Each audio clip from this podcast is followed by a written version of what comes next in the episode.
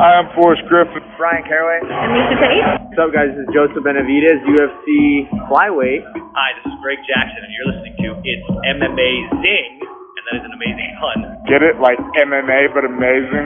Amazing. Radio.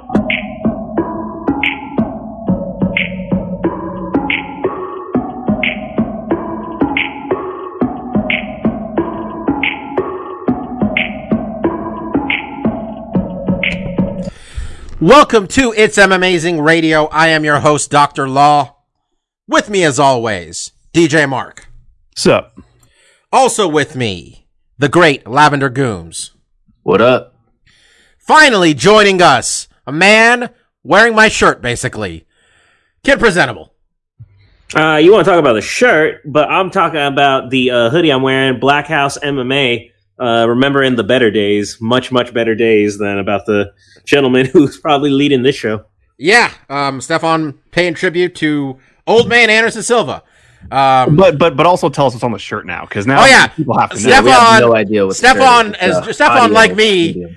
recognizes a great wrestling t-shirt and when a man sells a t-shirt that just says anxious millennial cowboy and it hits home the message even though neither of us are cowboys I was gonna say there's definitely one no part that it's really not- the it's really the first two words it's a whole thing honestly a lot of like wrestling twitter people are like anxious millennial goth girl anxious millennial i don't know roofer people are just they love the hangman page and stefan has the same shirt i do basically That's our generation, just a uh, constant stream of uh, what's that shit called? Existential crisis. Yeah, uh, folks, let me be honest with you right now. I am at peak anxiety right now for tomorrow's uh, election. Think about So- our think about the listeners, Bobby. They're living it.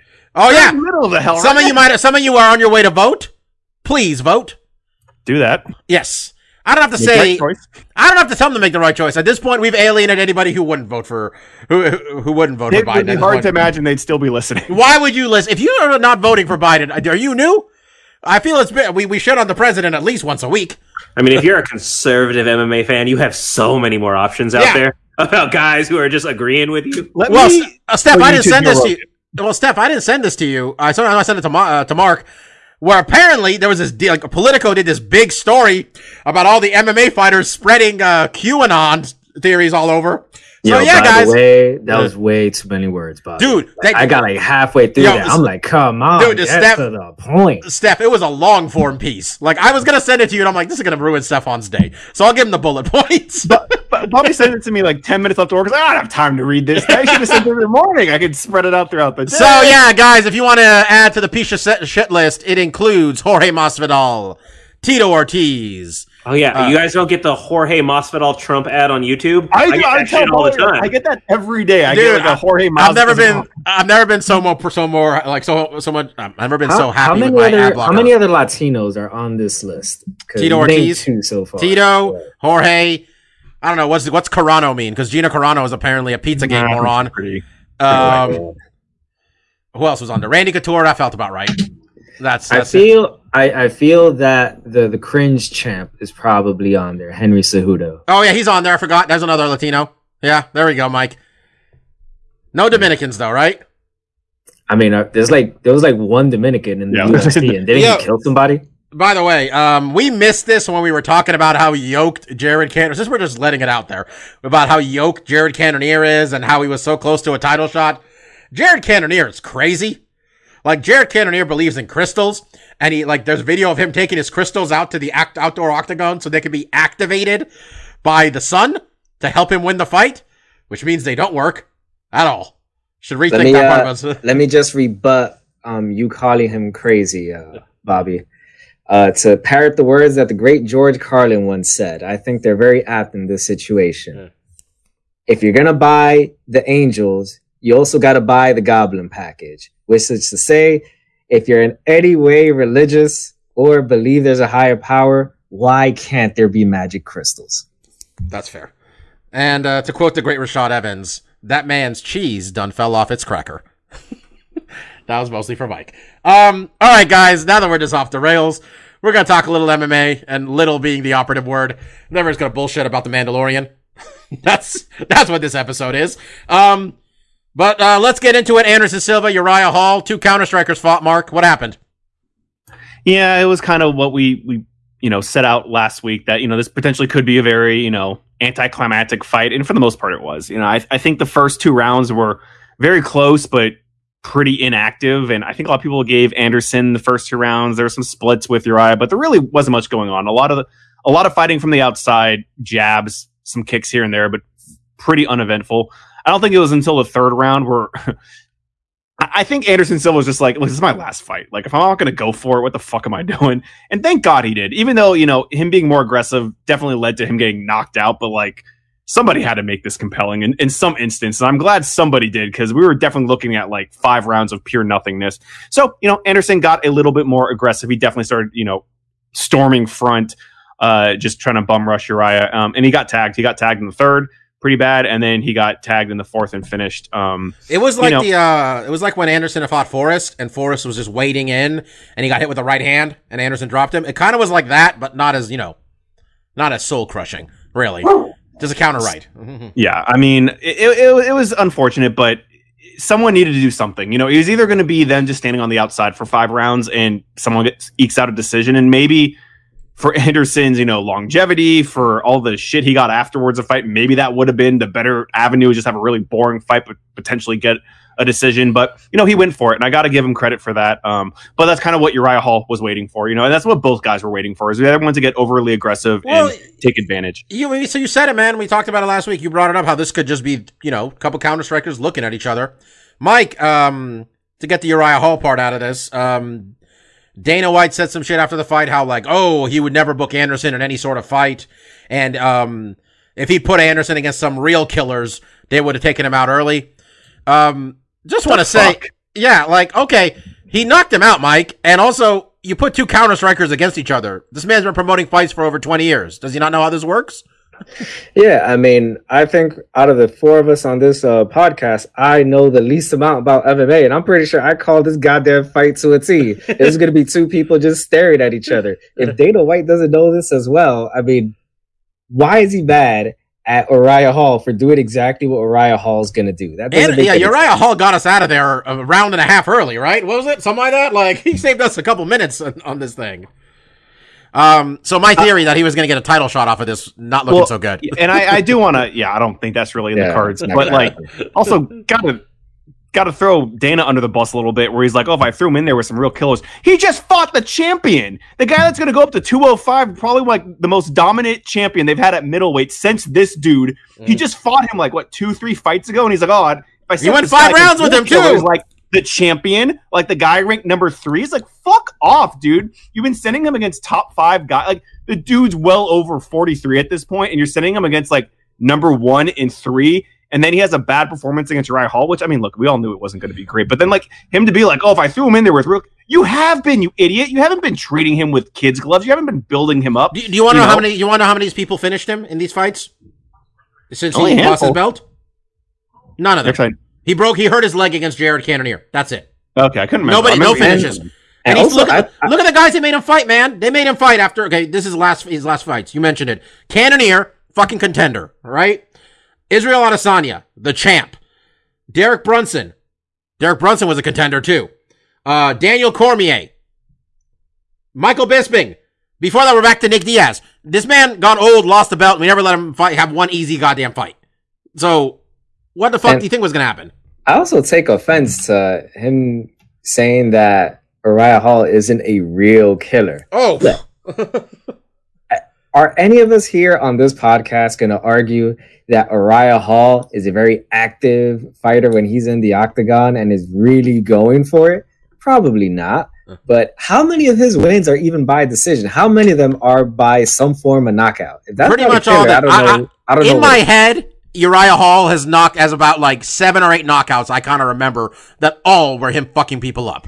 And look, when you have Anderson Silva and Gegard Mousasi as wins in your record book, look, man, while we all while we all have complaints about Uriah Hall, and they've been the same complaints for the last seven years or so since he's been on the Ultimate Fighter, that he just has an inability to really pull the trigger like he should.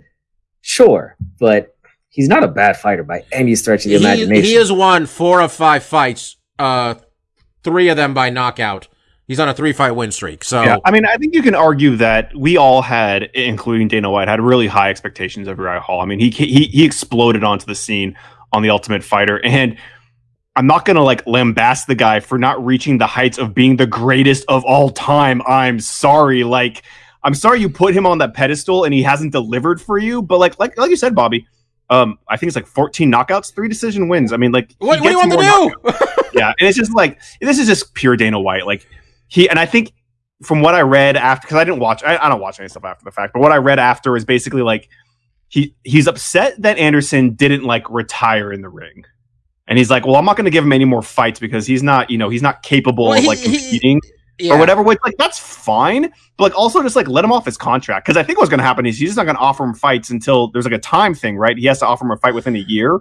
No, I, think he's gonna, I think he's gonna let him out, Mark. I I, hope just so. gonna, I hope so because I think that'd be fucked up to be like, oh, well, I don't want you. You know, like I, I think you should retire on my terms and not your terms. So I'm going to try to freeze you out because you're fucking Yeah, 46 well, I I wanna get- years. I want to get Stefan on this too, because Steph, I was gonna. I have another question for you, but first, what are your thoughts on? I guess you know him just for no reason burying Uriah Hall, one of his fighters he promotes.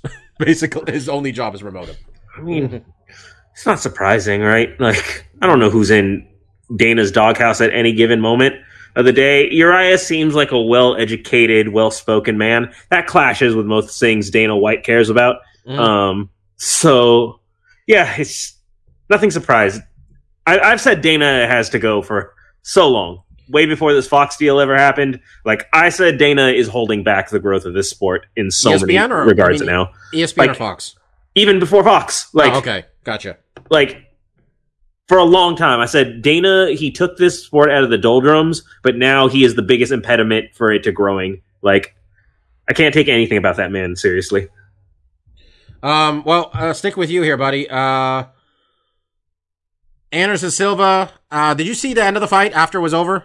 Them yeah so i it's, it's funny um to have caught the breakdown of how you guys went with it because i actually kind of forgot this card was on um it wasn't the highest thing on my mind that Oh, day wait, I, I I forgot it was happening till the it was over. I had and to so rewind. I tuned in in the third round of the Anderson Uriah fight. So I tuned in when it got good. I tuned in when Anderson. I could tell he was tired and beat up, and he was just like, "All right, I'm going for it." So he just started standing like, "All right, let's swing." And um, I caught it from I guess the point that Uriah suddenly turned it on. But um, as I think Mark said, he, he went out on his shield and he really got lit up for it. His reaction speed is just it's really shot at this point. Um, It got real emotional there at the end, man, when they were just like, I mean, that was the part where like, Yeah. I'm like, I'm like, they were like, Uriah was crying and told them I'm sorry and, you know, how much he loves him and, you know, you're the truly a greatest. hero. You Yeah. know, like not exaggerated whatsoever. Um, idolized him, probably stylistically wanted to fight like him. Uh, was called the next him. Right? They, they had a lot of connections. So, um, yeah, you know, it's you guys were right. Uh, I think you know I stand corrected by history and time now. That I think when he fought Cannonier and lost that fight, it was like, okay, now we got Anderson fighting the nobodies. Now we have Anderson fighting the journeyman. But you know, at Cannonier, he went on and did something. Um, Mm. You know, I, re- I it's because I remember him as a heavyweight, right? And he flamed out of there. He flamed out of light heavyweight, and he suddenly became a wrecking machine at middleweight. Who who could have seen it? But um, yeah, he, I- it seems like he wants to, right? That was the the thing I saw before the card was he's like, oh, I'm not, you know, I, I still want to fight. I'm not done for good. So He said he, I mean, he's always So done with the. UFC. He knew he was He- done with the UFC. I mean, that was clear to him. If, you know, if, if some British promo, I was telling Mark earlier, some promotion's going to put some money together and do him versus Vitor. That sounds I mean, about right. you know what? Like, I, I don't mind him going to a Bellator or something, right? Like, all, all the aging soccer stars, they do that last hurrah in MLS. It's a down step. Um, they may not look good. Like, you know what? Uh, Venom Page is still being boring, right? Paul Daley. Oh god, Venom Page is going to knock him out into Bellator. I mean, Bellator's going to say, it's hey, all, guys, it's all ugly, but it's a thing I would pay attention to in Bellator, and I haven't paid attention to Bellator I mean, in a long time. I think an easier solution is they basically have like a Legends League. They can throw them in there with Tito, Quinton Jackson. Tito is running for city council in Huntington Beach. He's been. Chuck thinks he's still got it. Chuck thinks. He's I mean, still I think got there's. I mean, look at uh, a third fight with Chael Sonnen. I mean, there's no need for it, but I think Bellator could put it on, and you know they could sell it. Yo, so some some drug dealer in Brazil is going to put his drug money together and book us Vitor versus Anderson too. They'll all get paid plenty. There you go. That's what's happening. Um, I guess let's just uh, you know we've all seen Anderson fight live. Actually, um, I know I've seen him fight live. I think twice. Does that sound right to other people here? Uh, Mark saw more yeah. than I did. Uh, Vitor, Stefan, and Stephon, you and me. saw him fight uh, Chael. Vitor and Chael. That's it. Okay, I'm with you. Stefan and me, me and Stephon saw him fight twice. Mike saw him fight once. Mark has seen him three times. I think. I saw you, you saw him fight Mark Probably. Ward. I think. Yeah. Um, I guess just what's your favorite Anderson Silva moments, and you know, doesn't have to be one you went to. I mean, I'll lead it off just to get one of the easy ones out of the way. Um, I uh, I the first UFC event I ever went to was UFC 117, um, which was Anderson versus Chael, and that remains one of the most amazing athletic comebacks I've ever seen in my entire life. He man was dead, done, down. I, was there two 10-8s in there? Maybe Chael had. Does that sound right to you guys? Two of them? Probably. Maybe Yeah. It was. wouldn't He was. it. Chael was beating the fuck out of Anderson Silva for four rounds and forty seconds. Was it or whatever? Thirty seconds. I forgot. Um, and uh, much of my enjoyment beyond it being my first UFC card was sitting next to Stefan, who went through all the emotions during this five round fight. But yeah, that was it for me. Stefan, uh, what do you got? It's because why did Oakland, California, Rocky Four Anderson? Why did we all start cheering for Chael all of a sudden in the third round? then it came back. that What he was- got the win? That was fucked up. Like what? And then yeah, they came back to Anderson on the other side. I'm like, the fuck is this crowd right now? Like, No one wants to. No one wants to cheer for a loser who's getting his Man. crap kicked out of him for How rounds. how come you guys are not talking about the other fight that happened in uh in the stands? Oh yeah, I mean that was also distracting, right? But that was pretty. you know, by the way, if you guys want to like enjoy where, where, where like the MMA pre-fight hype was actually fun to watch, Chael was in rare form back then. You know, the shtick was kind of new, and when he was at the press conference talking about uh, how he won an election with 100 percent of the vote. And then Ariel asked him, uh, weren't you running unopposed? And then Chael said, yes, I was. Come on, man. That's the kind of bullshit was fun back then. But yeah, that was just a side note. But Steph, yeah, continue. um, where am I going with this? Just my favorite Anderson moment. In yeah, general? whatever you got. Yeah, yeah. Um, I'm gonna give a couple quick fire ones on, on top of like the singular moment. Um, one was the man's presence. Um, you know, we've had a handful who've done it since. I would say Ronda is in this class. I would say Conor McGregor is in this class, but Anderson truly was the first one I thought in the UFC where just everything about them from the moment that man steps foot in the building, the tension of their walkout. You know, he had that um that DMX remix of Ain't No Sunshine. And so it had that quiet moment where the build was coming. Like they really dragged out, like it, it was professional wrestling the way his entrance was kind of elaborated, el- elongated. Um, so that was just a thing. Um, for me, how big a deal it was when he got the Nike deal.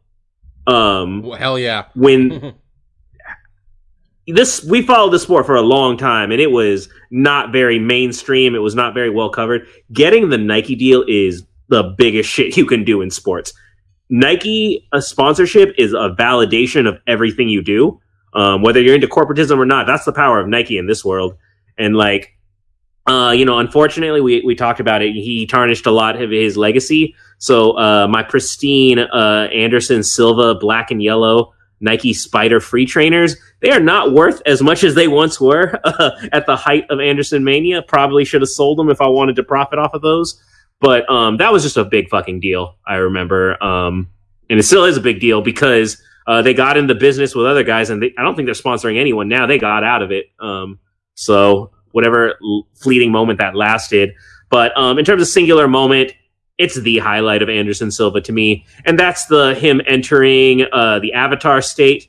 That's him accessing the Matrix against Forrest Griffin. Fuck. That is whatever anime shonen moment you want to cite as the Super Saiyan, the power up, where he just made Forrest look like the slowest man on earth. It was Neo when he realizes he could just catch the chops and he could freeze bullets in time. It was the Pootie Tang hairtail whip gif in you know in early meme culture like that Anderson Silva moment on like Forrest. That's just the iconic of iconic like MMA highlights to me. Over the cage kick, like that that that just the dodging the defense. That that's the thing that made Anderson Man, Silva. I, I, I thought you were. I thought you were gonna go to Vitor Big Boot, and then you just had to remind me of my maybe my worst failure as a gambler in my life.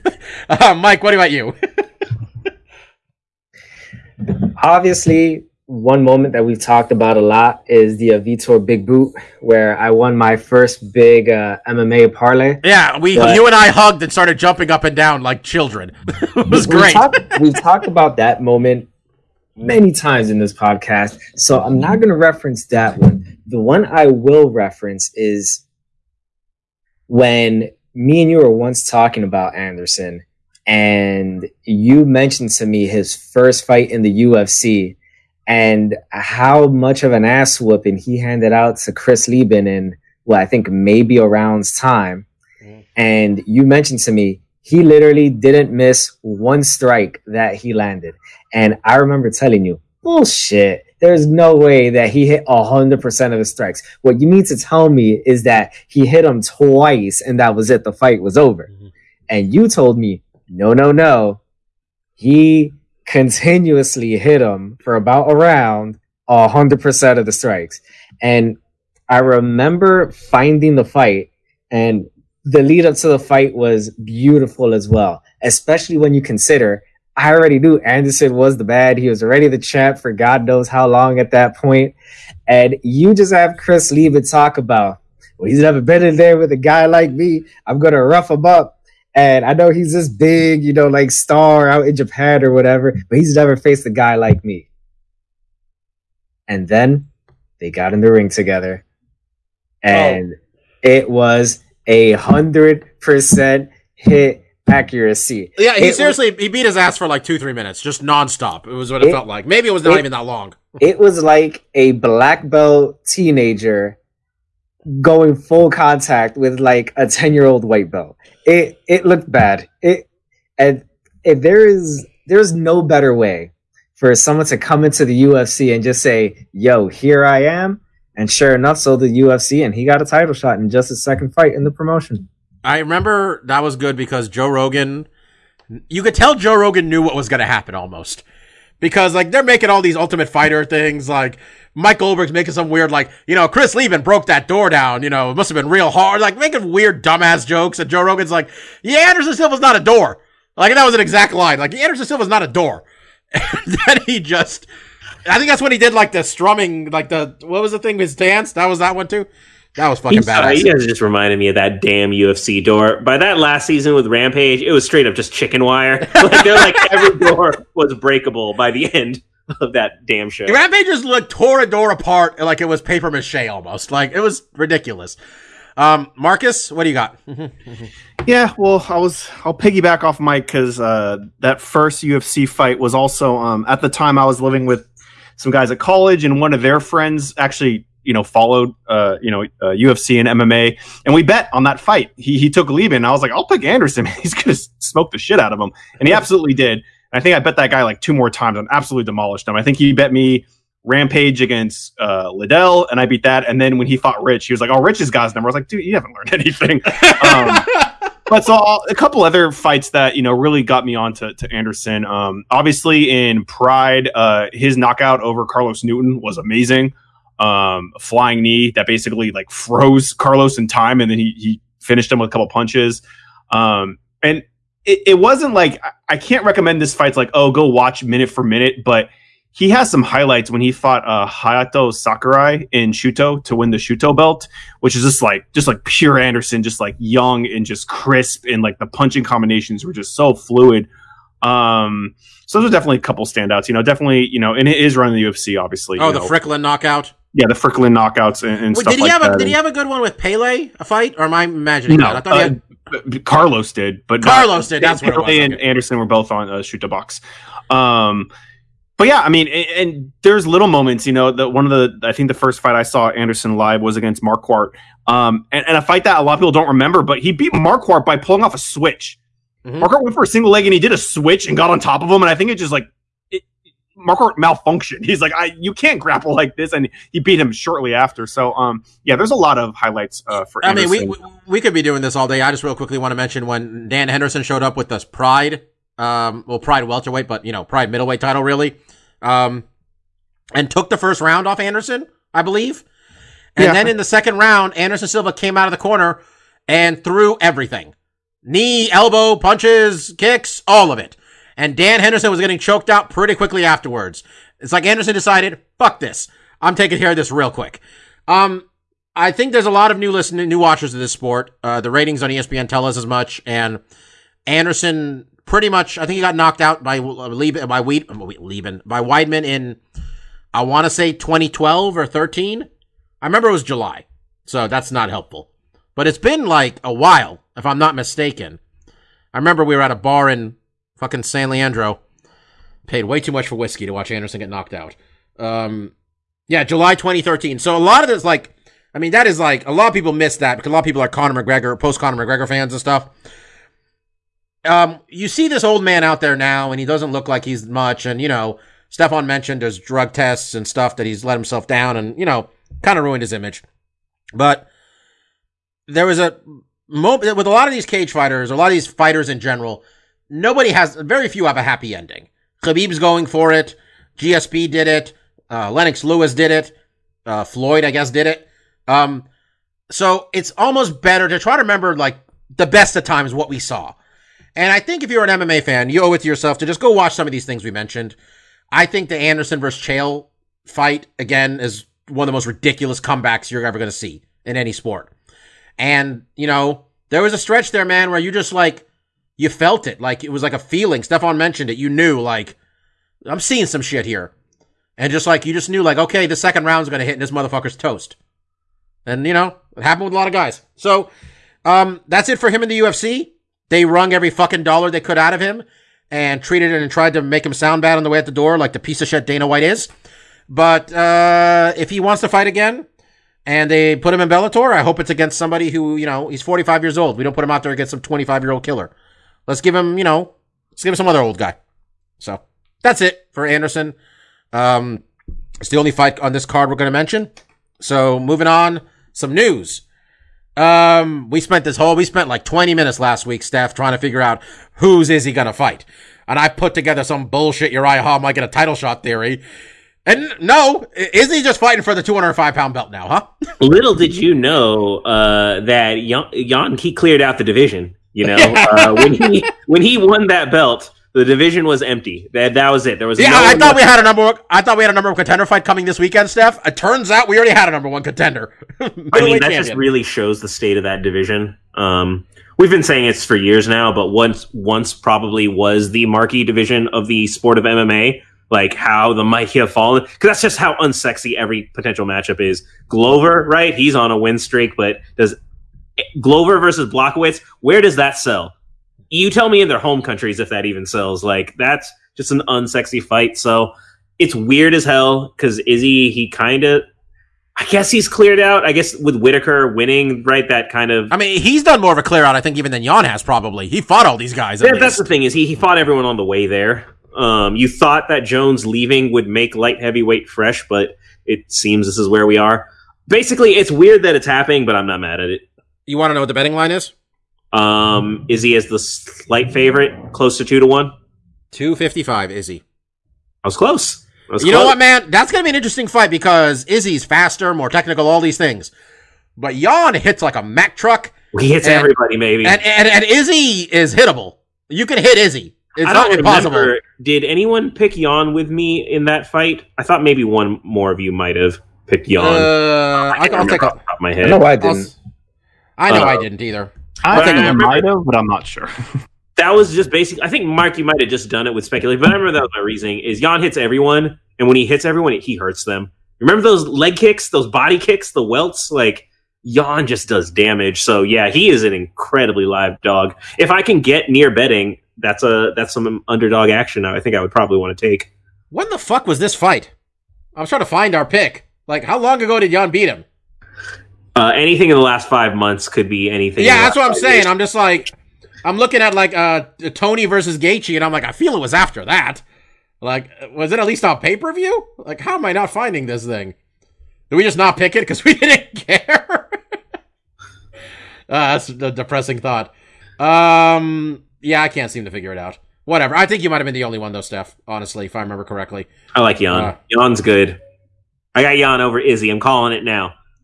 You all Wait, take wait. Izzy. You all be wrong again. Um, Mark took Blachowicz. I found it. Nice. Yeah. Mike and I, another one we let ourselves down. I mean, Mark's the champ. Who would it? Why Uh, would er- er- honestly, early pick. Does anybody besides Stefan have Blachowicz? I probably Uh, wouldn't go. I'd probably go Izzy nah, still. I'd probably go. I, with I. I, I think I think he's gonna. Is, has Jan been knocked out? I'm not. I don't care enough to look. We'll, we'll move on. it's fine. Yeah, he got he got finished Uh, by Santos um got it, right? Santos, who we're talking Oh. about later. That's gonna be a fun one. Uh, that's that's this this fight this weekend's interesting. It's gonna be interesting to see what happens. A man being off that long. Okay. Um. So uh, Conor versus Poirier, assuming it happens, is at 155 pounds. Um. It's not signed yet, but um. Let's be honest, folks. We all think this is gonna be for an interim belt, right? Our our tournament dreams aside, there's gonna be a belt on the line for this thing. I don't see why not. Why not? Um, it sounds like it, Dana said he's not stripping Khabib because, as I pointed out in our group chat, that uh, he's not even wait, he's not even a week ago, and he's already ready to try to get Khabib back. So, I think it's going to be he, you know, if Conor McGregor wins this belt, Dana's going to go to Khabib and say, "Hey, you want to go fight in Abu Dhabi against Conor and make a ton of money? You you beat him once, and then we all go through this again." So, Uh, you think he'd do that? I don't think he wants. I honestly, I don't think he, I don't think he wants. I think he's coming back. Mostly, what I want to say is that I'm so right. Give me lots of credit uh. because last week I was basically like, "There's no one for Izzy to fight. He needs to go up 205." I didn't think Dana would agree with me, but he fucking did. Well, I mean, I was- they- have no plan for the future. Remember, I told you what we discussed as well. They have no long term plans. It's whatever they can get next for. But I also was the only one that was like, you know what? I don't know if Khabib's done. and a week later, we got Izzy fighting for 205. We got Khabib's back in the picture. Well, in fairness, Khabib didn't say shit. Dana White's the one that's like, I think he's still gonna fight. So fair. So that could mean that he's still gonna listen to his mama and stay retired. if his Oh. mama says he can fight, that's gonna be the only You thing. think His mama's Dana gonna, does a, a screen call with uh, Khabib's mom's photo? I'm No, like, I- I "Oh, thi- I Habib, you think- should take another fight. I think there's exactly one person, three letters. That's what Habib wants if he's I gonna come so, back. I mean, Steph wants it. I want it. I don't even want it. Mac, I just want. G- I just like GSP. MAC. Um, And for Yeah. the record, while we're making our futures picks, I got Batroc the Leaper. He's taking it back for North America. Yeah, Let me tell you this right now. I, I I will take GSP because I love GSP. Not that I think he's gonna win. I just Oh, GSP wins everybody. He's GSP going to be the first one to knock out Khabib, too. I appreciate GSP more every day, even though he gave us some boring ass title fights. Man, this sport does not did not deserve Georges St. Pierre. Just looking around, did not deserve GSP. Um, all right, Jon Jones. Someone tried to rob him, and Jon Jones came out of his garage with a shotgun with a muzzle on it, and everybody lived. Yeah, what the fuck's wrong with him? This dude with his arsenal? You're gonna shotgun? Get a sniper rifle. Do it from a distance. But Jon- it was funny when you watch the camera and the garage door opens just to reveal gun wielding Jon Jones. That is some final boss level shit right there. Yo. When you enter the trap dungeon. On the list of things I'm scared of, Jon Jones whooping my ass would be near the top, let alone Jon Jones with a goddamn shotgun. Which did Jon Jones have like a five car garage? Anybody else notice that? That was a real wide ass Well, garage. I noticed Jon one, Jones. a lot of cars It's- not in the garage, which we Yeah. do later to reveal that he has a, a gym in his garage. Yeah, Surprise, makes sense. Bigger Yeah. surprise, dude didn't lock his car. so the dude just got in the first car, sniffing around. And second, uh, dude's a fast runner because he one, the guy robbing him immediately when that garage door started opening, didn't jet immediately. Like, what do you think's gonna come out of there? Like nothing fun. And then you look at how fast the, the robber runs versus how fast Jon oh, Jones. Oh Jesus, yeah. well, I think two things here.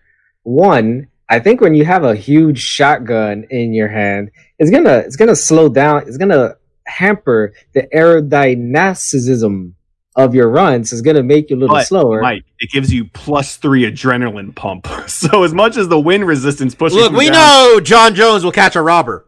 He won. He did it before he won the belt. Remember, chased down a robber in New Jersey.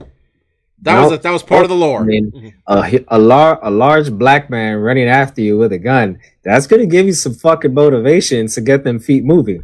I just want to say, Mike made it a good point. We were because we were Yes, actually. I- yes, yes. I did make a good point. In you're like, uh, how did Jon Jon Jones not get shot by a neighbor? Huh? Jon Jones got really lucky because in good times, being a large black man can get you shot, especially in a place like Albuquerque, New Mexico, which I'm assuming is not a bastion of liberal ideas and not racist white people. And this man was running after, I am assuming, a white dude with a fucking shotgun. Yeah. How this man did not get shot, I don't know. If that should happen in the middle of the day, I'm not sure we're telling the same story. Um, so yeah, that was some wild shit, guys. Jon Jones. I like all the Jon Jones headlines the last like year, man. They're all over the place. you know, he's out there getting grabbing spray paint from protesters. He's rebuilding communities. He's admitting to hiding under the cage. he's Hancock. chasing people with a shotgun. This dude, and he had a He's what, Hancock, bro. Every What? every day he becomes more yeah, and more he's like just Hancock. Hancock. It's so true. Wh- wh- who was his last fight? Was it Dominick? Was that even this year? Was that was was that even this year? It wasn't exciting. That was that. last year, wasn't it? I think it was this year. I don't know. Who cares? I don't remember, man. John- 2020's been going on for like three years. John, this is how, this is how the UFC gets Jon Jones back to 205. Is Izzy Izzy Adesanya holding his belt? That's what's gonna do it. He's gonna go back down to get his belt after Izzy beats Jan. Um, guys, we're picking two fights. Uh, one's in Bellator, one's in the UFC. These are some bullshit cards. Um, Thiago Santos and uh, Glover Teixeira though is absolutely uh, Steph a title eliminator. Um, we haven't seen Thiago Santos since he gave Jon Jones the fight of his life with no with just a fucked up knee. His knee was torn apart. Um, Glover has he fought since knocking Anthony T. Smith's teeth out? Nope. Well, there we go. Uh, betting line, Steph. Uh, Thiago is coming in at minus 230 to Glover's plus 190. Um, I'll decide the order this time. Mark, who do you got? Yeah, this one's really tough. Um, It's a long layoff for the kid. Let me see. Let me see how long he's been gone, Thiago, because it's been a while. it, it has, but it's supposed to just like you. It's hard to gone. pick sixteen months. Huh? 16, 16 months.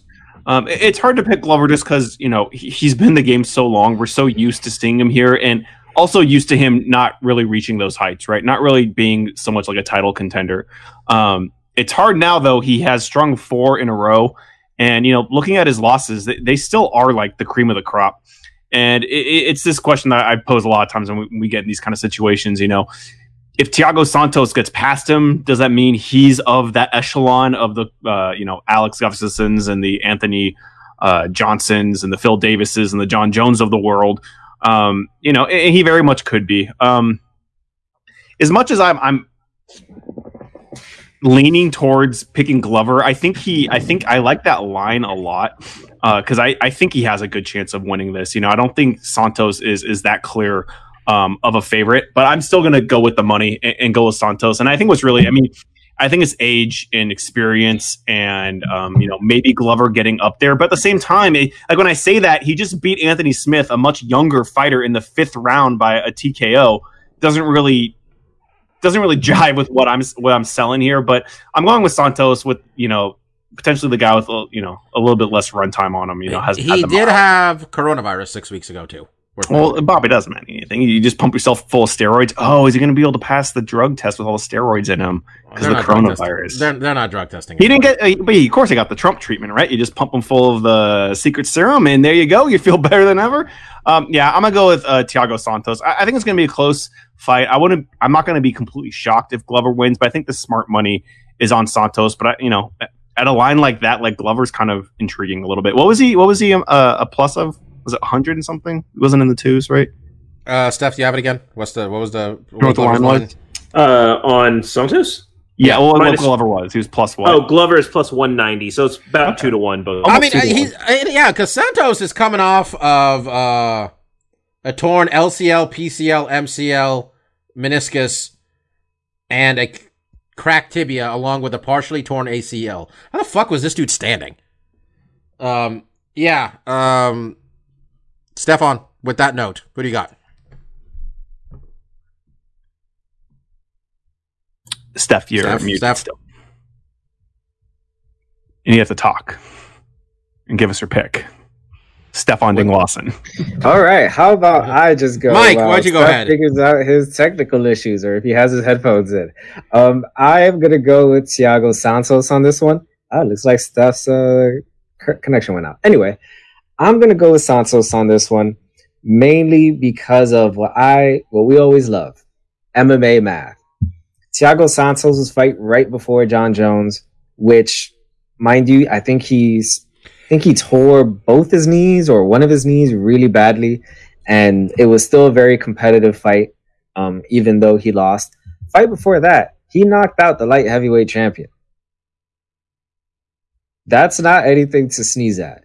Um, for that reason alone, I'm gonna pick Thiago Santos. It's been 16 months since his fight with Jones, and he's had time to recover, have surgery from uh from his busted knee.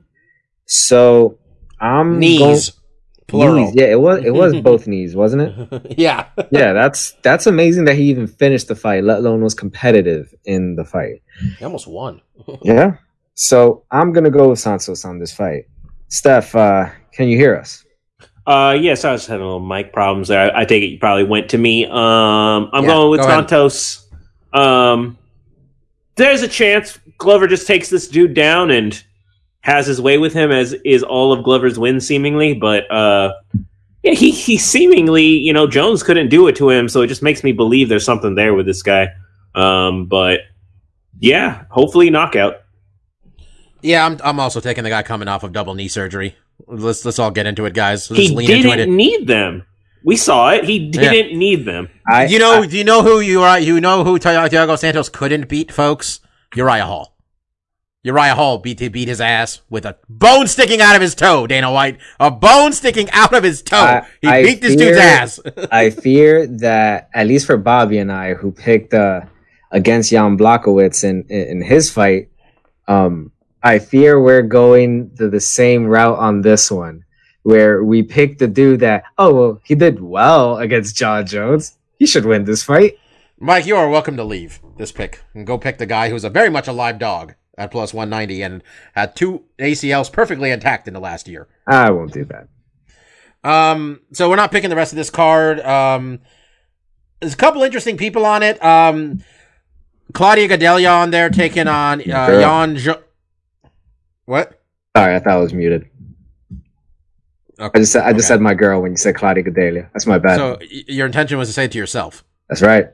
Okay. Claudia Gadelha is taking on um Jan Zh- Xiaonan. Ya- Yan Xiaonan, um, Chinese mixed martial artist who has won all five of her UFC fights by decision. I can't. I don't know who she is. So, You wanna know- you got anything? You want to know what's interesting about this fight? What? She's the favorite. Well, she don't lose, buddy. She beat she beat Karolina last. She don't lose. Nah, So- son, that's disrespect for my girl. Now, Don't- to be fair, that. it is an incredibly close line. It is a minus 120 favorite to even money on Claudia. Um, but you know what? Are we making this pick? I'm just gonna start it. Nah, nah. No, we're not making this pick. Well, No. for the for the unofficial record, then the mystery factor has got me. I don't know who she is. I hear she's the favorite. I like her. She's beating your girl, Mike. How do you feel about that? Well, just so you know, we have a secret category and it's some amazing. If you make an unofficial pick, but your pick loses, it counts as four losses. Stuff. Mike, I'll just take making it. the Bet it all. I'll double down, Mike. Double or nothing. On Oh, no, no, no, Zhao but- Yonan. But the great thing about unofficial picks is that even if you get it right, you, you don't get any wins though. No, I'm betting Mike- it all. Mike I'm either sound- the champion Mike or sound- last place with this pick. Mike Bet it sounds down. like the Republic. Mike sounds like the Republican candidate for president, trying to change the rules of this of this right shit here. is, on the- on this shit is rigged, yo. This shit is rigged. Um, yeah, Brendan Allen's on there, a guy off the Dana White, fighting for a something, whatever shit. He was an LFA champion, um, three and zero in the UFC so far. Someone to keep an eye on. Uh, he got a win over uh, Kevin Holland, whose name gets brought up on this podcast on a weekly basis. Um, 'cause this guy fights a lot. Man has fought. He fought in May, August, September, October. He wants one more. He said he wants to fight this month too. Let's Kevin get Kevin Holland another fight. Um, the other fight we're picking, and by picking I mean we're all picking one way, is um, Corey Anderson, aka Mike. Go ahead. Beastin, 25 8 Yes, aka whatever he changed it to. overtime, which is equally not good. terrible, terrible. Um, making his Bellator debut. You know, people are like, is he going to get a title shot immediately? Nah, nah, nah.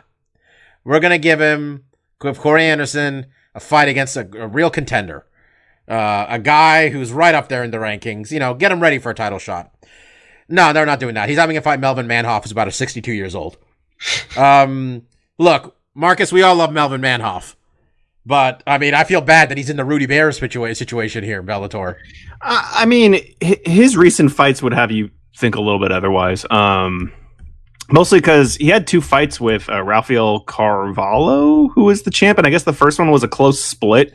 So they brought it back. and That then- was the worst MMA fight I've seen in the last ten years. No, Just that's putting not out there. It was that And bad. when they ran yes. it, he did finish it with a head kick. He, he is coming off two wins over guys I've never heard of. Um, but yeah, at, at 44 years old, Melvin's just not the guy he used to be. Um, and Corey Anderson stylistically is a fucking horrendous matchup for him. Like, Oh, yeah. grappler style like that is just not. Melvin needs to. His best chance is with guys who are going to stand with him and, and let him get in the pocket and exchange. Um, and that's just not Corey's game. So yeah, it's gonna. You know, it's a. I, I want to say it's a decent name, but I don't really think it is. I mean, if you're in the know of like who Melvin is, you know like his best years. Melvin isn't even a light heavyweight. Like his last fight was at middleweight, or at Yeah. least I mean I don't know what these other two scrubs he, he beat. What what division that was at, but I assume it was probably at middleweight. But yeah, so he's moving up. I'm guessing. I don't think Corey's going down. Um, so yeah, Melvin doesn't really have a shot in this stylistically. I mean, almost everything's stacked up against him. Besides, the dude has power, you know, and I mean, look, he can knock anyone out. And I say that with the utmost confidence and with more behind that than you say with a lot of other strong punchers because he fucking knocked out Mark Hunt. Oh, yeah. one punch. You know, one of the toughest guys in MMA, the hardest heads in the game. One punch cleared him out. So it's like Melvin's not. There's no. There's not like there's no avenues to win here. The dude has power. It's just you know at- this at this stage of the game, he's just not competitive. So- I, I don't understand this booking because Corey Anderson is going to take him down. Like, what are we? I don't. I don't. I don't understand. This is make us. maybe you should. Un- maybe you understand it perfectly. Do, do they want people to like Corey Anderson? Like, what? What's the point of this fight? Just give him a title shot. Do we got to put him in a boring fight? I guess Like- maybe just give him one win to get Look, his feet if, if, Steph, if Corey Anderson gets uh, gets knocked out by Melvin Manhoff, we never talk about him ever again, right? Like, he can't lose this fight. Ah, we talk about we, we talk him about him the same amount as we always have. Um, it's neither higher nor lower than our usual Corey Anderson content. I will say, because you kind of guys kind of bagging on his nickname, the one thing I give props to it is it's not a good nickname. I'm not defending the nickname. All I remember is when they were previewing the change, Frankie Edgar was like, "It means the same thing," and I, I was like, "I was like, I can't picture what that is." But then when I heard it, I'm like, "Oh, he's right. It means the same thing." They, that, that's fair. It means the same thing. I, I just like that there was hype behind the change, and then next he's gonna change it again and be like, "All right, I got a new name, Corey. I work hard, Anderson." It's true. Yeah, twenty five eight overtime. Yeah, fundamentally does mean the exact same thing. His, his next, putting- his next his next uh, nickname is just going to be time and a half. Although I think what it really means is fraud because I mean, if you're billing twenty five day, twenty five hours in a day, I mean, it's fundamentally impossible. Just saying. That was Thanks, the hook. That, that- that's, that, that's what got you to think, Mike. You're like, wait, 25, 8? That doesn't There make you go, sense. Mike. You just got his next nickname, Corey. Fundamentally impossible, Anderson. Corey, the math just doesn't work, Anderson. Frankly, I think fundamentally impossible is a much better nickname than Actually, it twenty isn't five bad. eight for overtime.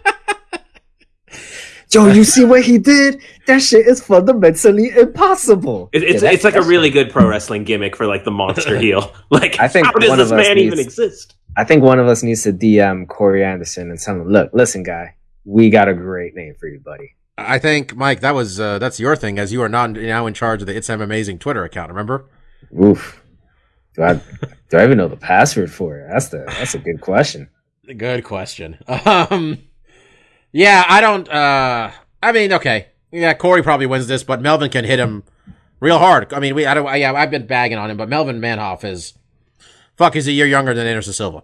Um, also, I like on Wikipedia when they list his divisions for Melvin Manhoff. It says welterweight, middleweight, light heavyweight, catchweight, heavyweight. Look, if you set up a ring or a cage and tell Melvin the time, give him about a week's notice because he might have to fly there, you know, from the Netherlands. Melvin will get to the fight and be there for guys. That's it. Melvin's not going to make 55. Everything else is on the table, very much on the table.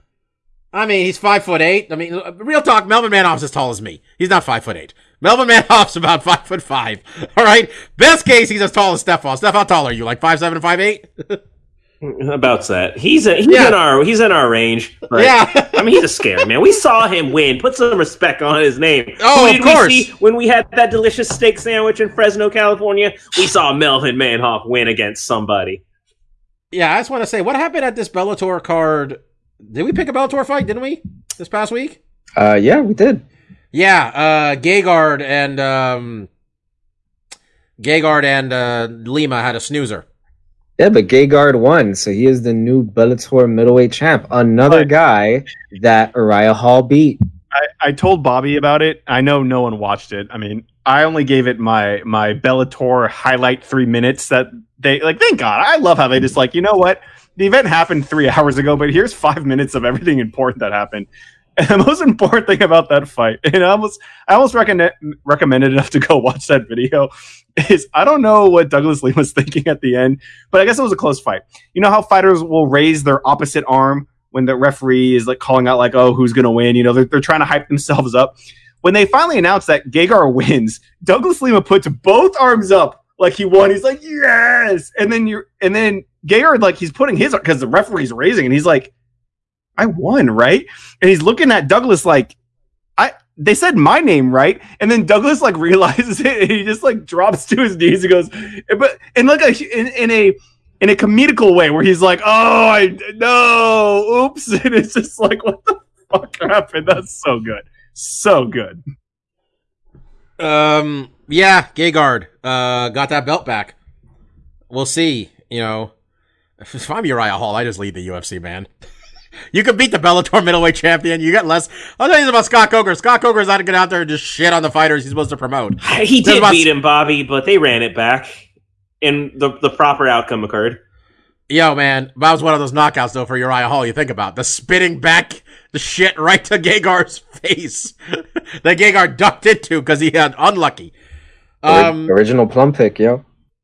Um, yeah, you did do that. Um, Bellator's also got a couple of uh, people worth mentioning on this card, namely one of their big prospects, um, Tyre- Tyrell Fortune, big amateur wrestler that's been, Bellator's been grooming, and Good name. uh, that is a good name for a fighter. Tyrell Fortune, it really is. Um, we also have um, the Mr. Paige VanZant fighting um, Austin Vanderford, who I don't know if he's good. I'll be honest with you, folks. Um, but oh shit, he's nine and zero. He might be okay. Um, that's also happening. So if you want to, I don't, I don't get this Thursday night shit Bellator's doing, but okay, that that's when it's on. So, wanted to give some quick news for the people tomorrow, which by that time it'll be old news, but pertinent to our boy Steph. Uh, Michelle Waterson has her next fight, Steph, your girl, fighting uh, Amanda Ribas. So, Wait, don't you two- remember, Mike? Mike, speaking We of disowned it. We- speaking, speaking of old news and behind the times, I'm off Michelle Waterson, Mike. Nah, son. And, and, never, and never- and she- I go, I get off her. What does she do? She she wins against er, our, everyone's favorite loser on this podcast. Um, because why would I back that horse? Um, I've never had reason to have faith in it before, but we still like her. She's still and she Angie. We're still rooting for you to get that win that actually propels you forward. Oh, come on, Steph. You know you still got a little place in your heart. Nah, did you Miss see? Waterson. Uh, you have Fuck a Michelle bunch of, all the, Waterson. a bunch of UFC bums. They went on uh, Family Family Feud, Feud, yeah. and they lost to boxers. Boxers. Dang, Evander you Holyfield serious? was on the team. That man cannot put together a coherent sentence, and his team beat the UFC fighters. So I haven't watched it, but Michelle, she was one of the leads on that team. So what I'm saying is they dumb, Mike. They all dumb. Yo, apparently, man. I mean, boxers got like the most CTE in the world, and they lost it, huh? Mm. That's a Football has entered the chat. Um, all right. Um, let's do stuff we like because I I'm I'm done talking about fights. Um, stuff we like. Um, let's talk about the Mandalorian. Uh, episode one of season two. Um, dropped. You know what? Let's do this. In fairness, people might not have seen it. Let's end with the Mandalorian, so we can right, say Mandalorian time. But um, Stefan, besides the Mandalorian, do you have anything you want to discuss this week? Uh no, that I mean that was pretty much the the hot action of the week. Um, just dabbling in things. Uh, Mark will probably mention it. Um, but he's got me interested in playing Spider Man again. He that Spider Man fire has uh, been restoked. Um, kind of looking for a new anime. Uh, uh, Wait, is there is there a DLC or something, or is it just, just the Um, same game? there's a big story with Miles Morales. Um, they added the. Uh, we'll let Mark talk about it. Uh, but yeah, uh, it's coming soon. Basically, the Miles Morales kind of follow up. Uh, it's like a one, half a sequel, kind of big expansion, not quite a full sequel. But um, looking forward to that. Um, looking for a new anime. Haven't really gotten full on board uh, with anything new since Rent a Girlfriend. Um, I checked out a few. I've been. I've tried to give the series a couple chances. Mike, you tell me what you feel about it. Um, Boruto, the kind of Naruto follow up spinoff. Um, I've seen probably not recently, but in all the times I've watched, I probably watched maybe twenty episodes in total. I've never been able to get into it. Um, it's pushing near two hundred now, so clearly it's got a fan base out there. But um, yeah, I- maybe maybe it's just it feels too fillery for me right now. I don't. Maybe there's an arc that'll capture my attention, but I don't know. I treat Boruto stuff much how I treat treated Dragon Ball GT before Dragon Ball Super made that non-canon. And here's my thought process. For me, the series ended at Dragon Ball Z, and the series ended for me at Naruto Shippuden. Nothing after that matters to me. Yeah, it's not great. Um, the it's it's not even like junk food entertaining. It's just like I'm giving it a chance because of its familial ties to a different series that I Yeah. quite love. But You're not Um, gonna enjoy how they nerf uh, Naruto and Sasuke in this series. Like those two are basically god level by the end of Naruto, which is how it should have just ended. And somehow there's even more, go- even higher god level people now. It, Um, became a little bit like Dragon Ball Z. It's not a show I watched. Uh, one I will, an anime I will mention just because it was funny from a YouTube video I was watching, uh, kind of going over what's on doc for the fall. Um, but I just when he previewed this one, I don't even know its name, but uh, it really just gave me that Japan. You keep being Japan uh, with your crazy fetishes. There's a anime coming out that is specifically about girls who like rock climbing. And if you've been on a dating app in 2020, girls fucking like them some indoor rock climbing. So it's uh, basically just if you like anime girls climbing uh, indoor rock walls, this is your fetish anime for you. And uh, Japan, you got something for everyone out there. And I respect your hustle, you doing what you do. Um, I'm probably not watching this show. That was just funny as all. Steph, are you a fan of sports animes? I think I've probably asked you this, this question before, but I can't remember. Um, I like them in moments, but I've never really dug into one. I know uh, our friend Eddie; he really loves Haikyuu, and I've always heard good things about that one. That's a volleyball one. Um, I've never quite gotten into them outside of seeing like Ippo, I guess, but like there's a lot of basketball ones and all that, but I've never quite checked them out. Haikyuu is, is really good. I would recommend you giving it maybe five episodes to see if you like it. Uh, besides that, actually, one I was going to recommend to you that my nephew actually recommended to me was uh, Ahiru no Sora. It's uh, it's it's a basketball anime. Um, I'm about 30 episodes in, so the fact I'm 30 episodes in will let you know I I enjoy it on some level. But you know, it's it's basically like your normal Japanese sports anime. They're all striving to get to the national tournament, and They, yeah, I- what what precocious young kid wants to be king of basketball? You know, that's basically The- what every uh, the, the main character in the show, Sora, is 150 centimeters, no, 149 centimeters tall. And when you break that out into American, that is like five feet tall. The kid is short, and he's in high school. I mean, no one's that airborne in Japan. He'll be all right. God damn, even even in Japan, a five foot five foot tall boy that is short. Fair enough. Fair enough. Yeah, you know, uh, it's dumb. It's like obviously shows go on and there've been multiple, but I just remember when there was a basketball anime that wasn't Slam Dunk, even though Slam Dunk was like the manga we saw in Japantown when we were in middle school. I'm like, it's a different series because I was only used to like Dragon Ball at this time, and I'm like, there's other series. It's not just one series that continuously runs forever. But um, yeah, I, I'm meaning to check some out. I, I, I don't know why. It's like I got you into a anime uh, that was a shonen uh, food cooking show. I can get into sports when I like them in real life. I just have yeah, I just haven't gotten around to checking them out. Um, but that's it. Besides for me, basically, besides uh, Mandalorian, nothing, no solid recommends yet. Mark, what do you got this week? Uh, yeah. So, um, like Steph mentioned, I've been uh, on that Spider-Man kick, uh, mostly because, like uh, Steph also mentioned, next week is new consoles coming out, and with the launch of the PS5, uh, alongside it, they are doing Spider-Man Miles Morales. Um, and also, like Steph mentioned, this is kind of kind of like more what you would say like a, an expansion, or how they um, equated it was think more like Uncharted Lost Legacy instead of Uncharted Four, which is kind of their spin-off you know it's like it's a it's a shorter game but still feels you know still has that aaa feel to it. Um yeah so i've been i've been watching and getting ready for that. And honestly before i was thinking like oh you know i'll wait until i get a ps5 and i'll play miles then. Um but now going back and finishing out the dlc uh the city never sleeps. I think they called it for the first Spider-Man. Um, and it, enjoying that. And, and, I'm not even saying that DLC stuff's like super great, but just getting back into the into the swing of things, if you will. Um, I've been really enjoying it, and I've decided that you know I'm going to pick up Miles on the PS4. You know, it's not going to have you know all the bells and whistles. I won't have it in 4K and stuff, but I'm just I really loved uh, Spider-Man when it came out two years ago. It was my game of the year back then, just because of how fun it was and just how much I love just being in that world um, as Spider-Man, and I just imagine that's going to be even more fun when I'm playing as Miles, and they have all the accoutrements and kind of his style of that character. I think is really appealing. Outside of that, though, stuff that I actually consumed this last week that uh, I want to spot a highlight on. If I would have known, uh, and you guys might need to help me with his name, Naoya Inoue was fighting this past weekend, I would have mentioned it last week. This is the only boxer I follow um, and he fought this last weekend, and kind of surprising because literally like two weeks ago, I kind of checked up on him. I was like, he does he have his fight yet? Like, what's going on with COVID? Um, so he fought this uh, Australian Jason Moloney.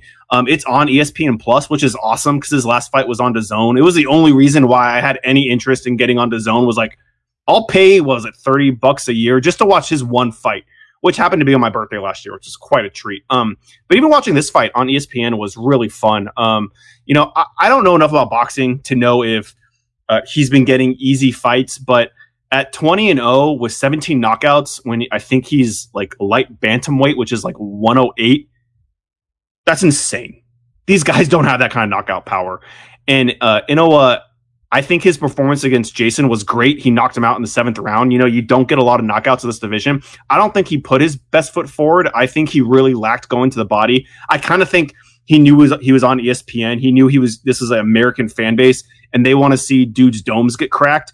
I would have loved it if he went to the body more because that just opens up his whole game. But even negating some of his strongest weapons, just demolished Jason Moloney in a fantastic fight. So that was really fun. Definitely recommend checking that out. Um, and then over the holiday, uh, the Halloween weekend, uh, I snagged uh, Lovecraft Country County um because it just ended and i'm about five episodes in and i've really been enjoying it. I think it's a really fun show. Um, my wife christine who's super into um, hp lovecraft and stuff like that she's been loving the series uh, a lot more than i have. I, I, I, I do think it's very fun and interesting. It definitely does that hbo thing where man these hour long dramas like they feel like two. I remember watching the second episode and being like, that felt like a movie. That thing was just felt like not only was it just like long for like an hour of anything just seems long. Even when we watch other hour dramas, they're usually cut down to 44 minutes because they're, you know, they're presented for TV, but these HBO ones are the full hour. Um, and there's just a lot going on. Like that, that episode is just fucking moving from one thing to the next. And I've really been enjoying it. Um, yeah. So outside of that, uh, yeah, that's kind of all I got. So yeah, that's it. Um, I in between the extreme anxiety I have for tomorrow. Um, I watched The Mandalorian. We'll talk about that in a minute. But I have been, I am officially very excited for this weekend's um, AEW full gear card, and I need Mike for this part of the conversation um, because I know he follows AEW too. Um, so the Young Bucks are taking on FTR, formerly known as the Revival. And Steph, you know, you know this too. This is something we've, as wrestling fans, wanted to see the Young Bucks take on the Revival or FTR since pretty much the last four or five years. Has been the dream tag team match for people to see. And um, the one thing that can be irrefutably said about AEW is that they do tag team wrestling better than the WWE, which is really not hard, honestly. That's a real standard I've uh, I've set. But that's happening this weekend. Um, Mike's favorite wrestler Eddie Kingston is wrestling against Jon Moxley. Um, I say that because Grace. Mike doesn't like Eddie Kingston because I don't even know the reason, to be honest. I don't. I forgot the Some New. Yorker reason, right, Mike? Ah, I, I just assume his Mike doesn't like Puerto Ricans because he's Dominican. That's my entire basis no, on this. no, I do not dislike the Puerto Ricans. How dare you? But I you think like I think there is some type of Pavlovian response going on here in that he reminds me too much of people I knew growing up. yeah. It's why Mike doesn't like Zelina Vega either, Steph. That is true. I thought, I thought he liked her. Um, I th- I would like I like her a lot. Why wouldn't he like her? yeah, I didn't realize. I, I, it's one of those things I heard after the fact is that um, Young Bucks and uh, FTR actually have no history with each other. Like this will be the first time Never. they've ever done it on any level. Um, and while you say you know it's not hard for WWE, let's be honest, they made their chops in NXT with the tag team boom there. That's fair. That's why That it- is it's fair. not the big stage WWE, but we all knew who the rival was. Um, fortunately, that's right around the time when Mark and I did get in on NXT for that little brief window we did. I think uh, American Alpha was another one of those teams in Yep. there in that early boom. But FTR made so many tag teams look good in NXT. it was one of those times that we caught that perfect heyday of it's why we got into NXT at all. Is NXT suddenly reminded us of the pro wrestling that we grew up watching, not the one we stopped watching, um, you know, in middle school, high school, but the one we grew up watching. Just how the way they, the presentation and everything was really a throwback to like kind of those old Raw and those old, uh, was it was it called Nitro um, days and everything. So, um, yeah, I mean, I know it's really exciting from that. Um, uh, I haven't really followed, but I've talked to uh, Mike about it, Bob, because you know I'm a Kenny Omega fan. Is I've seen Oh, yeah. uh, he's now done it two weeks in a row. I was like, all right, he's just got this Japanese girl dancing with a broom for a whole Yeah. 20 second intro before he even comes out. And I'm like, oh, they got a whole choreographed number with the brooms. And like, it just keeps Well, going. And it got more it. intricate the second time around. But Folks, that's why you know we're doing this 400 episodes. Stefan knows how to lead me into my next thing. Um, Kenny Omega versus Hangman Adam Page. Hangman Adam Page is my favorite wrestler right now. Um, I've never related to a character in wrestling before, Stefan, this much. really? Like, I love Stone Cold Steve Austin and Rob Van Dam when I was a kid, but I don't relate to them the way I relate to the anxious millennial cowboy. Or, man, Hangman's just doing his best. You know, he's drinking too much, but he's just doing his best. He, I had to go ahead and look up Hangman um, after. Uh, so the one wrestling podcast I like listening to is Mass Man Show, um, and they were talking about him this week, and it was a comment he made. Um, it made me look because my picture of Hangman is we went to the original Double or Nothing, and I only learned about Hangman around that time because I'm like, okay, this is the young guy that's going to be the future. You know, Jericho is going to be the name, Omega is the current day, but Hangman is the guy who's going to be tomorrow for AEW. Um, so I paid attention to them. But Mass Man said, whenever I looked at Hangman Page, I always thought he was a B plus guy. I wasn't quite sold on him. But now that he wears pants, he's an A. He's a solid A. I'm in on everything about him. That's apparently all I needed to believe in this man was a pair of pants. And I'm like, oh, Hangman changed his gear. And I saw it. He's got like the chat pants. And I'm like, yeah, that's far better. That's far better than the Cold trunks. Like he's Hangman, or I'm sorry, Mass Man. That dude knows his wrestling. He's featured prominently in the Andre the Giant HBO documentary. Um, he's a true historian. So when he says goes, and uh, now that Hangman's got pants, he's got the stamp of approval. He's got the rocket. that's uh, Shoemaker, right? Huh? That's Shoemaker, right? it is is that Shoemaker? Shoemaker, Yeah. Um, yeah. Um, Mike, there's no Hangman, no way Hangman's winning this, though, right? Hank, I mean, Kenny's Kenny's getting this W. Nah, man. Uh, it is not Hangman's uh, turn yet to, to, to vie for the title. Mm. Kenny's come back apparently with this cleaner persona that he had in Japan. Oh yeah, it's just a giant dick that fucked people up. That was Kenny's gimmick. and I am loving every second of it. When he when he wrestled Sonny Kiss two weeks ago, that that look of just abject boredom that he had after he pinned Sonny Kiss was just it was just priceless. It, it was great to behold. Um, Yeah, it's gonna it's gonna be a great uh, title match between him and I'm gonna assume that um, Jon I think it's Moxley's gonna win. Moxley. I think so too. so honestly, it, it, it'll be a great lead up. I hope they have a great, good feud. I think. I mean, I think I told Steph this. I might. I, I, when I said I thought that you know that's where Moxley loses his belt. Kenny and him run it back. Well, AEW would- is going to give everyone what they want. I, it's easy. I don't watch AEW, but Kenny is going to beat Moxley, go on a dominant heel run, and that's the rise of face Cowboy Hangman Page. And Hangman takes it after Kenny has a lengthy heel run as champion. That's that's Oh, the God. move at their next. What is what's their WrestleMania? Is that all out for them? I it might be double or nothing. Double or nothing. I don't know. It's hard to gauge anymore when people can be which there. was the first one? Wasn't it uh, AEW All or Nothing? Wasn't that the one? no the, fir- All the first in one. was the kind of indie union, which led to AEW, and AEW's first event is Double or Nothing. Yeah, that was the one we went to. Me and uh, me and Mark and uh, our friend Drew. No, me and Mark. Me and Steph and our friend Drew went to Double or Nothing. But I, they have Double or Nothing, Full Gear, or Double or Nothing, All Out, Full Gear, and the one in the beginning of the year was Revolution. They only have four pay per views a year, so God bless them for that. By the way, if you're going to charge fifty dollars for this shit, um, yeah, AEW. Um, I, I'm excited for this card. Um, and uh, we'll see. I think Darby Allin might become TNT champion, but we'll see if Cody wants to give up the strap. All right, folks. If you haven't seen The Mandalorian, Oh whoa whoa whoa! I haven't given my my stuff I like yet. How you gonna skip me? oh, I thought I, I thought I started with you. I'm, I'm sorry. Go ahead, Mike. Well, mine is actually a very short one because this is one of my favorite two to three days of the year. Mike, what are you talking about?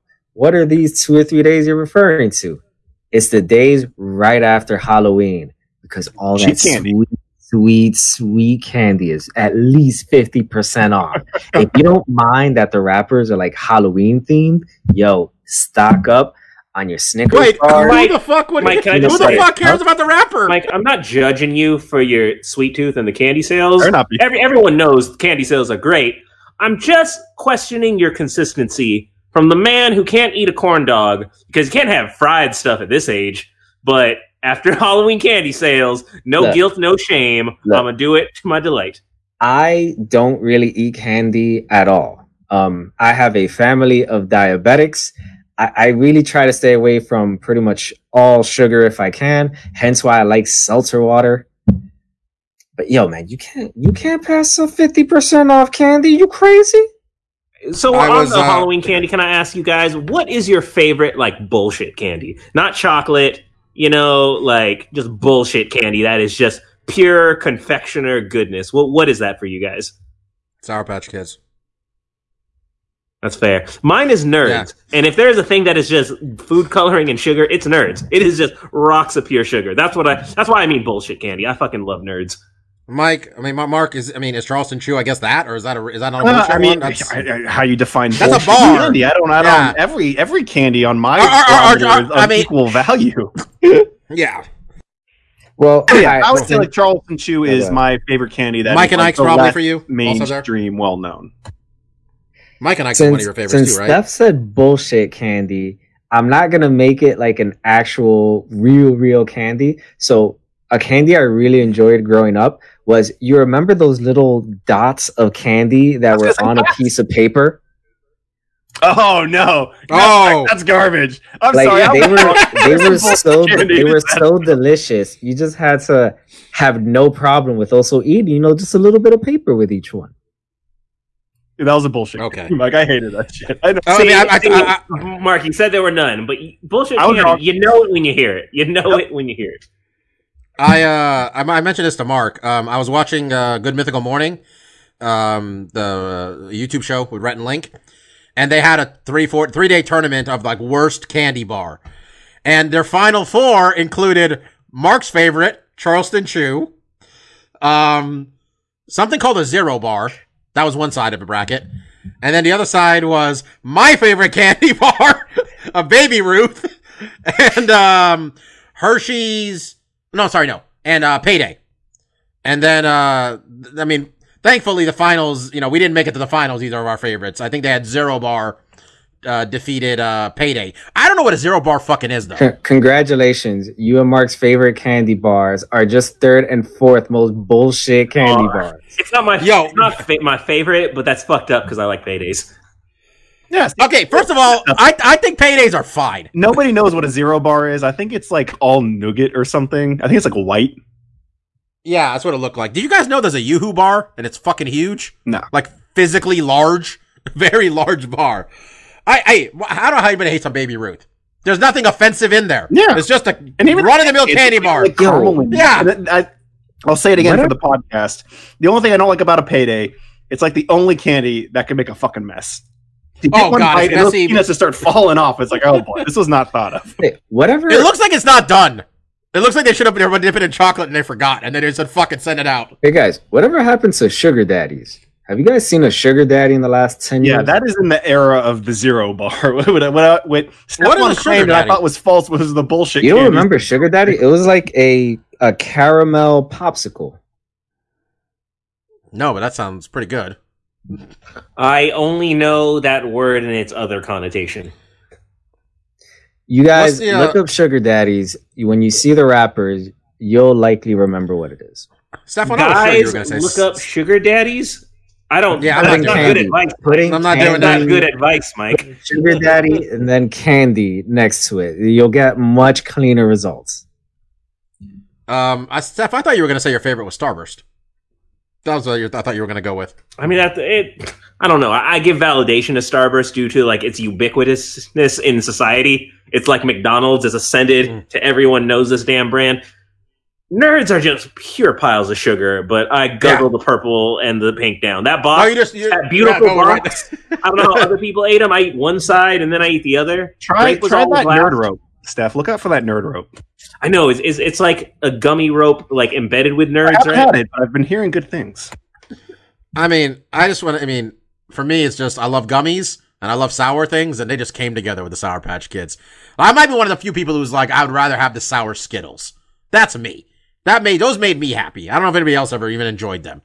Um, and have you guys ever had a what's the name of like the, the, the chocolate gummy bears? Have you guys had those? Nah, that sounds say that. disgusting. Yeah, it's a gummy bear with chocolate on it. What is it? They sell it at the movie theater. I'm trying to. Oh, I might have had those before. It's gross. They're not bad. It's just you know, it's just weird that I don't expect chocolate on a. uh I'm dragging this out so I can you know fucking look up the name of it. Uh, bear. What the hell was it? Choco bear. Help me out. Not choco bear. What the fuck? There was like. Uh, whatever. It's a chocolate gummy bear. You guys got it. Mud bear, something like that. I don't know. I mean, if these marketing people knew what they were talking about, they would have named them grizzly bears. Uh, okay. Just Well, saying. I'm not going to come up with this thing. Someone's going to just look. Th- Muddy bears. That might be it. Muddy bears is what they were called. That's shit. Um, that, That's a horrible yeah. name. You guys You ever go to tell we movie- like talking about candy and shit on this podcast. Dude, Anytime honestly, that 'cause comes up, every- that becomes like a half hour segment. Well, let me tell you, three of us haven't had dinner. So that's what's happening too. All right, Mandalorian. If you haven't watched it yet, you guys go ahead and check out. Um, be safe today when you listen to this. Tomorrow for us here. You know, some people are being crazy. But, you know, be safe. That's all I'm to say. Um, all right, Mandalorian. Um, season two, episode one. Um, I believe they're Steph, just calling it uh, chronological chapters, so we are actually not in episode one so much they refer to it as chapter nine. chapter nine starts off, Stefan. What do we have in this episode? Uh, we have a Star Wars MMA fight. Um, we Yeah, got we do. Gamorrean guards having an axe fight. Um, Mm-hmm. we have a guy who no one knew was John Leguizamo, and anyone who says otherwise is lying. No one knew that he played the Wait, one wait, guy in that opening scene. Yeah, I did not. I learned that right now, I folks. didn't know this that. minute.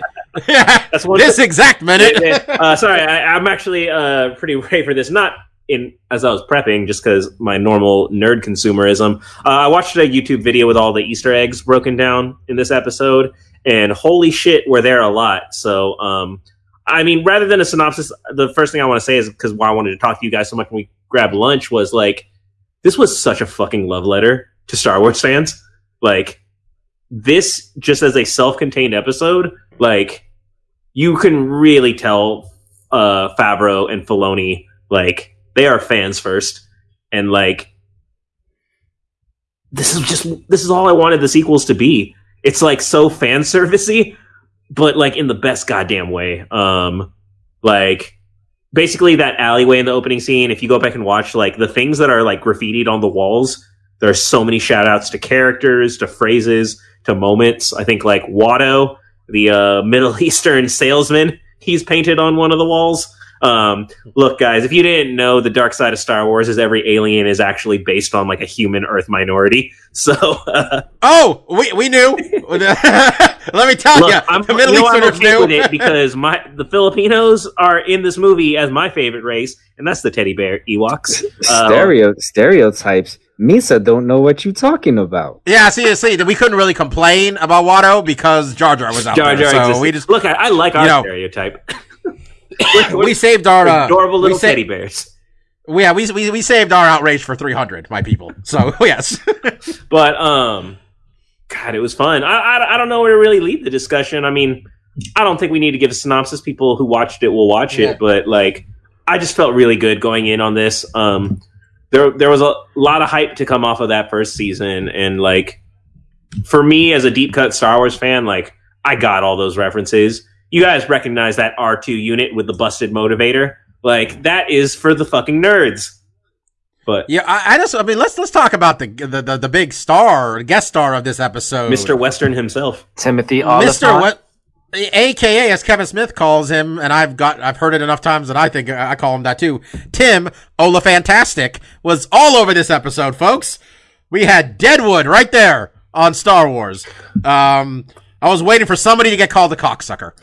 That was a Deadwood reference for you folks out the there. only uh, kind of hiccup to that, though, is as soon as he shows up on screen, you know, we all thought that thing. That is some ill-fitting armor. Like that is some skinny, scrawny Boba Fett armor. Don't fit you, but um, you know, it hammers the point home. It's not his armor.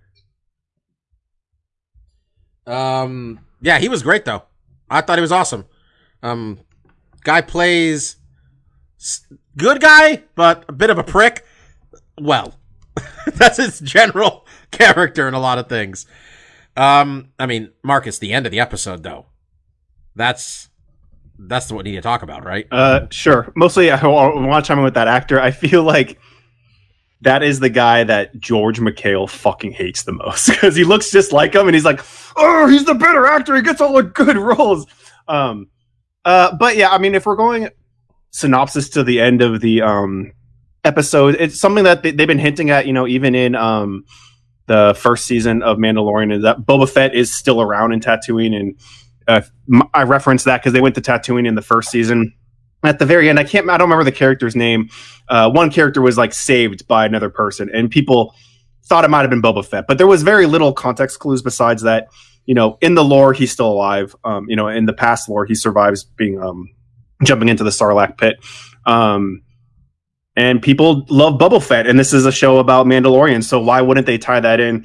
Uh, but I think what the crux of the show that works so well, and I think it's what Stefan was alluding to when, when we first started talking about um, this episode and the series as a whole, is that there is a lot of fan service, and there is so much so that it would be very easy if it wasn't handled correctly to it to go overboard and to cheapen it and make it feel lessened. And how they pull off the fan service so well is that it's all grounded. Um, you know, there's so many callbacks to the original trilogy and even the prequels, but they never get in their own dick about it or whatever. You know, they're never like, oh, look at this speeder bike. Doesn't that look like a pod racer engine? Remember Anakin had one just like this? Like, it's all so grounded that it just makes it just makes you as the viewer feel like, okay, not only does this character, because what I like about this is uh, I forget what I'm just gonna keep calling him Mando because I don't know what his actual name is. When he's going back to Tatooine or he's talking to a character and they're saying like, "Oh, I thought I saw a Mandalorian in Tatooine," he talked about like, "Oh, well, I'm very familiar with that place," which we know because we saw him go there before. But also as a viewer, we're very familiar with Tatooine. A lot of you know the movies take place there. So for them to go back and then hit the notes that they hit without making it a big deal, it's just yeah, he's in the cantina they were in New Hope because there's one fucking cantina in this place. You know, they do that stuff so well. They ground the series so well that the callbacks are just fun for the, the fans that know about it and new fans. It just washes over them, but it's not important. It's not important that his speeder bike is the engine of the pod racer. It has no relevance on the overall arcing story at all. But for us, it's a great tr- uh, treat, right? And seeing different alien races that we saw glimpses of have bigger roles in the episodes. They're just a little treat. And you know, I don't know what's going to happen with uh, Boba Fett and where that arc's going necessarily. It'll be interesting to see how it plays out. But it's just a fun nod, and it's a really fun character, and it'll be interesting to see those two characters interact with each other. Mike, what do you think?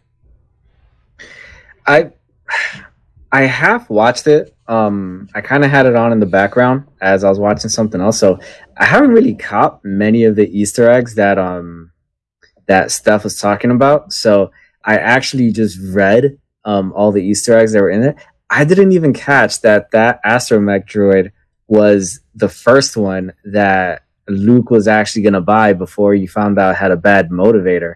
Like that is such a that is such a subtle callback that only like Star Wars nerds are really gonna fucking understand that shit and get that one. But I really enjoyed the episode. I don't understand reviews I heard that said that this episode didn't capture the magic that the the first uh, season of The Mandalorian had. One, it's only one freaking episode, and two, It was new last time. yeah, new and and second that we hadn't experienced anything like the Mandalorian before um in regards to Star Wars in, in in a long time. And one thing I'm really happy about is that when I heard that Boba Fett was gonna be in this season of The Mandalorian, I was afraid that it was gonna detract and take away from uh, from Mando and make it less special. But if all we're really gonna get is just like little bits of Boba Fett, where it looks like that's where we're gonna go with it, and also it's gonna be Boba Fett without his armor, so it almost makes him a completely different character in a way. I, I like it. Um, it goes, Yo, yo, he, you, you don't think he's getting his armor? He just picked it up for him. he didn't pick it up for him. Oh, well, well, It belongs to him. I but mean, I don't, I don't think he knows who it is. I think he was just kind of explaining like it's part of his thing. Like only a Mandalorian can possess this. So until he finds someone to give it to who is a Mandalorian, he needs to like remand it from. Um, like when Killmonger takes back their shit in the uh, history museum. It's like and that. also, um, from what I've read in the at least in the in the old books that used to be canon, Boba Fett wasn't an actual Mandalorian either. So perhaps one of the conflicts between the two will be that they put that into this in into this show that he isn't a, a real Mandalorian himself, but he's gonna fight Mando to get his armor back. Uh, that'd be kind of cool. He could get his ass kicked. And- Boba Fett, Boba Fett can't fight. I mean, I, I think what's interesting, what you're alluding to, Mike, is that like Boba Fett is a very big character that's not a very big character. Like people have made him a very big character, but in the movies he really wasn't. And when you say like, oh, with without his armor, he's like a different character. It's like, well, without his armor, he really wasn't a character. Like that armor is the character. So it would be interesting. I mean, in the prequels, kind of fill some of that back in, some of his backstory and stuff. But it'll be interesting to see what that person really is, because as a viewer, we don't really know. And I think that's what the show does so well. And I think what the show did really well in this episode was the stuff with the Tusken Raiders and how he, they humanized him. And that's something that the show, again, has previously done. They show that they're not just these weird, wild beasts. And it plays this narrative or this duality of like, basically, this is a Western episode. And the Tusken Raiders are the native people, or the Native Americans, and they have to work together.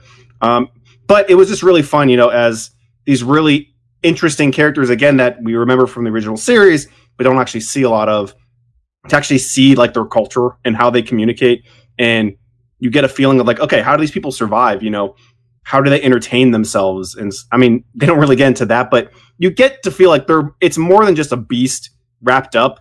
These are actual people with their own societies and while it's very harsh and they're very territorial and violent uh you know there's a real person here and there's a real character there to these people that just aren't these just bad guys. So I think that's what the show does so well is taking these things that as kids we've built up in our imaginations of like how this universe would work and then actually just getting into the into the meat of it. And I think that's where some of the criticism comes too cuz this format of television is kind of a very old style of television where it's very monster of the week. Every week Mando just goes somewhere and they're like I got a quest for you to do. I mean that's like so many of the episodes in the last season was just like I go to this place, I meet this character, they're in some kind of bind or I need help from them, but we have to do this thing together to overcome that to go to the next stage or whatever. And that's very formulaic. And I think when you're being critical of a show, you can look at those synopsis and be like, how did this episode move the overarching story? Like it didn't. It didn't really move the overarching story that much. It's just another adventure that Mando went on. But for fans for like us, that's what we've been dreaming about ever since the original trilogy. He, they created such a fun universe, and we just want to play in it and experience it and see it. And it's changed. It's not that same universe because the prequels and the new movies are just kind of different. So it's fun to have this show, which is very much playing in that old ideology of we'd have the action figures, right? And we're making our own stories up. And now we're just seeing people who are really good at that do it on a much larger scale. And it's just really fun.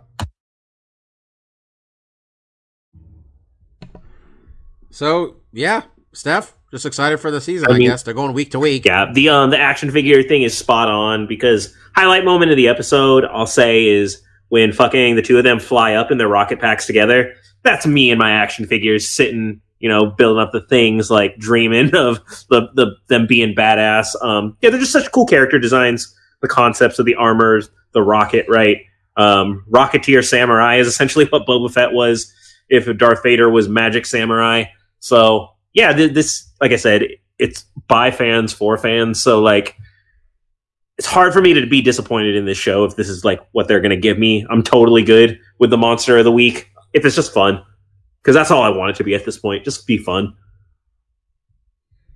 All right. Um, so that's it for us this week. Um, okay. The plan is for there to be a podcast next week. Okay. I like that plan. That, that that's it. There's a plan where there'll be a podcast next week, as there's a plan for the podcast every week, unless you know we really know something in advance. Assuming we'll be, you know, look, we're gonna do our best that there'll be a podcast next week. I'm just gonna put it that way. Okay. Bobby is getting Uh, me concerned now. You going to run the country if something Bob, happens? Bob- Bobby is dancing around the obvious bush. We're talking about the uh, national nightmare and where we are during the st- what stage are we in this time next week? Um, Yeah. to see how everyone's doing. Yeah, but everybody be safe tomorrow. Be safe on Tuesday on election day. Uh, when you're listening to this, if you're listening to this the day after election day, I still hope you're safe. I mean, in general, let's all seek safety overall. advice. Be safe. Um, thank you all for listening. Um, I was Dr. Law. That was DJ Mark. That was Lavender Gooms. That was anxious, anxious millennial kid presentable. We'll see y'all next week, and uh, peace out. See ya. Good new Twitter handle. Probably too many characters.